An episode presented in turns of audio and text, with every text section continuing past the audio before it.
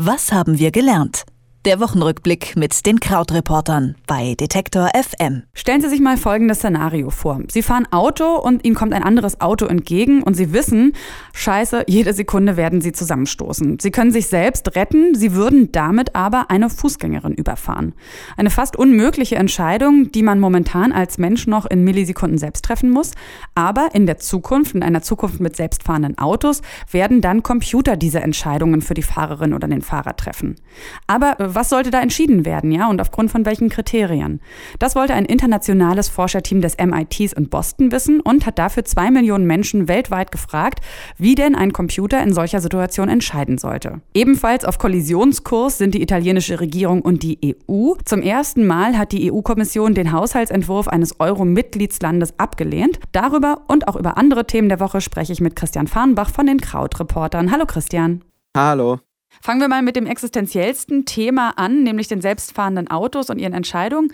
Auf der Website Moral Machine konnte ja jeder, der wollte, online mit darüber entscheiden, wie sich ein autonom fahrendes Auto in einem ja nicht vermeidbaren Unfall verhalten sollte. Was wurde denn da genau abgefragt und was sind jetzt die Ergebnisse? Es war eigentlich schon so, wie du es auch erklärt hast. Also da gibt es dann halt zwei kleine Grafiken und auf der Grafik sieht man dann eben ein äh, Auto mit einer bestimmten Anzahl an Insassen oder mit bestimmten Insassen und dann eben die beiden verschiedenen Optionen. Äh, äh, ja, entweder die eine Gruppe überfahren oder die andere Gruppe überfahren. Und ähm, die Kriterien oder die Charakteristika der Leute waren zum Beispiel, das sind Männer oder Frauen, das sind Alte oder Junge, das ist äh, jemand, der als Obdachloser erkennbar ist oder jemand, der der als Doktor erkennbar ist. Und wie gesagt, das haben sehr, sehr viele Leute gemacht. Es sind, äh, sind 40 Millionen Abwägungen, also zwei Millionen Befragte, ähm, die das angegeben haben, eben um mal ein Gespür dafür zu bekommen, wie könnten künftig diese Maschinen programmiert werden. Denn tatsächlich steuern wir ja auf eine Zeit zu, in der Autos schneller solche äh, Entscheidungen treffen. Und ja, jetzt gibt es also Erkenntnisse. Und zwar die meisten Menschen entscheiden sich dafür, so viele Leben wie möglich zu retten. Also das heißt, das erste Kriterium ist fast immer zu schauen, okay, wie viele überfahre ich in einem Szenario, wie viele in dem anderen. Dann ist es so, dass das Alter, das Geschlecht oder die soziale Position eine eher untergeordnete Rolle spielen nach dieser Zahl der Menschen.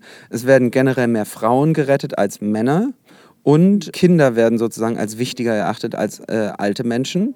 Aber eben die soziale Stellung spielt auch eine Rolle. Es ist nicht ganz so wegzudefinieren, denn tatsächlich, wenn man vor die Wahl gestellt wird, ähm, ob man jetzt einen Obdachlosen oder einen Doktor überfahren würde, äh, klicken mehr Menschen auf den Obdachlosen. Vielleicht ja aber auch äh, stützt es ja die Grundlinie, dass möglichst viele Menschen gerettet werden sollen. Und wenn man den Arzt rettet, dann verspricht man sich vielleicht davon, dass der Arzt in Zukunft noch viele Menschenleben retten kann oder so.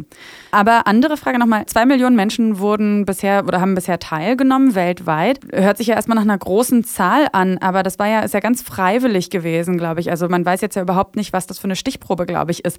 Sind das jetzt trotzdem repräsentative Ergebnisse? Ja, also die wägen dann schon noch weiter hin und her ab. Also auf der, ähm, das ist jetzt in Nature veröffentlicht worden, also diesem Wissenschaftsfachmagazin. Da gibt es dann auch gute Aufschlüsselungen hin in Richtung, wie ist das in unterschiedlichen Ländern. Und ja, also so ganz repräsentativ ist es natürlich nicht. Und die Menschen melden sich ja auch selbst dafür. Es ist natürlich erstmal auch so ein Gedankenspiel. Und, aber es sind ja auch die ersten Daten, die man überhaupt mal hat zu dem Thema. Kommen wir mal von den zusammenstoßenden Autos zu zusammenstoßenden Politikvorstellungen oder Finanzvorstellungen. Die EU-Kommission hat den italienischen Haushaltsentwurf jetzt ja zurückgewiesen, weil er eine zu hohe Neuverschuldung aufgewiesen hat. Was passiert da jetzt? Wird Italien jetzt vermutlich ein neues Budget nochmal vorlegen? Wenn man den Regeln folgen würde, dann ja. Also es ist jetzt tatsächlich so, die EU hat das zurückgewiesen und die, die formale Vorschrift ist, dass Italien jetzt drei Wochen Zeit hat, um einen neuen Haushaltsentwurf vorzulegen. Jetzt ist es aber so, ja, dass ja in Italien diese Regierung und es für die auch einfach extrem wichtig ist, sich so stark gegen Brüssel und gegen die EU zu positionieren. Das heißt also, diese Regierung hat ein Interesse daran, den Streit auch mit äh, der EU eskalieren zu lassen. Normalerweise Normalerweise wäre es eben so, Italien würde den neuen Entwurf einreichen, dann hätte die EU nochmal drei Wochen Zeit, um zu schauen, ah, okay, das gefällt uns jetzt oder das gefällt uns nicht.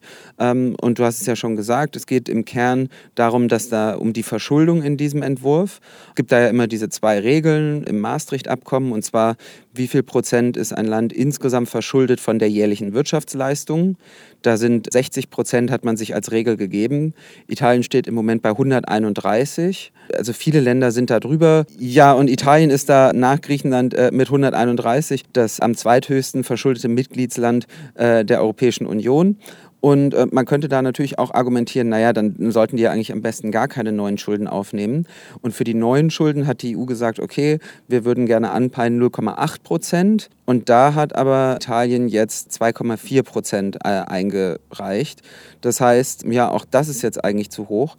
Und was wir da jetzt eben sehen, ist dieses Problem, wie sanktionierst du das? Also bei einer weiteren Eskalation von diesem Streit könnte es jetzt eben so sein, dass Italien weitere Geldstrafen bekommt. Also am Ende geht das hin bis zu 0,5 Prozent des Bruttoinlandsprodukts. Das sind dann halt 9 Milliarden Euro, was aber ja eigentlich völlig absurd ist, weil der ganze Streit ja davon handelt, dass man eben nicht mehr Geld zahlen muss. Aber deshalb ist es das eben so ein Zeichen dafür, wie verworren diese Situation ist. Dann kommen wir mal von grün-weiß-rot zu schwarz-grün und äh, springen nach Hessen.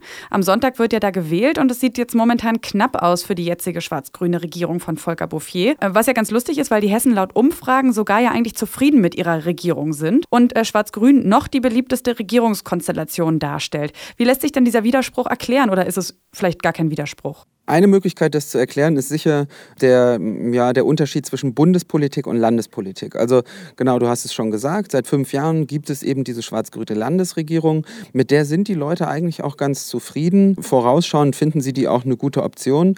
Das ist so ähnlich wie in Baden-Württemberg, dass das eben so eine, ja, so eine konservativ, leicht liberale, leicht grüne, wirtschaftsfreundliche Regierung ist. Hessen ist auch das Land mit der viertniedrigsten Arbeitslosenquote und überall schwimmt das Bundesland eigentlich so so immer im oberen Drittel in sehr vielen Indikatoren mit. Und diese Regierung hat es zum Beispiel geschafft, dass viele Kommunen sich entschuldet haben, ähm, da relativ streng durchgewischt in den letzten fünf Jahren. Generell hat die Koalition auch sehr, sehr gut zusammengearbeitet. Das hat man sich alles vor fünf Jahren ein bisschen anders vorgestellt, beziehungsweise ein bisschen schlimmer äh, ausgemalt. Eine große Front ist dagegen Schulpolitik. Da gibt es immer wieder so den Streit, welche Schulformen es geben soll. Es gibt immer wieder eine Debatte über zu viel Unterrichtsausfall, die teilweise dann auch ein bisschen wahrgenommen ist von den Leuten, weil die tatsächlichen Zahlen auch gut nach unten gegangen sind. So, und jetzt haben wir aber ja in der Bundespolitik das Problem, dass sehr, sehr viele Leute enttäuscht sind von der Großen Koalition und von der CDU und SPD dort. Und das ist eigentlich auch genau das, was wir in den Umfragen sehen. Also vor allen Dingen eben die CDU unter Bouffier verliert im Moment so 10, 11 Prozent. Die SPD verliert, die Grünen legen zu. Wir haben das ja auch in Bayern gesehen, dass es zwar diese großen Verschiebungen gab, aber die Verschiebungen waren ja eigentlich auch nur innerhalb der traditionellen Lager. Also alles, was von der Mitte nach rechts geht, bleibt relativ gleich, wenn man es zusammenzählt. Und das, was von der Mitte nach links geht, auch. Und jetzt hängt halt in Hessen alles noch in der Schwebe, denn die Umfragen sind eng beieinander. Und vor allen Dingen interessant beim ZDF-Politbarometer jetzt als eine der letzten Umfragen, die, glaube ich, vorgestern oder gestern rausgekommen ist, da haben auch noch 39 Prozent der Menschen gesagt, dass sie gar nicht wissen, ob und wen sie überhaupt wählen würden. Über mögliche Zusammenstöße mit selbstfahrenden Autos zwischen der EU und Italien und über die kommende Wahl in Hessen habe ich mit Christian Farnbach von den Krautreportern gesprochen. Vielen Dank, Christian, für das Gespräch. Was haben wir gelernt? Der Wochenrückblick mit den Krautreportern bei Detektor FM.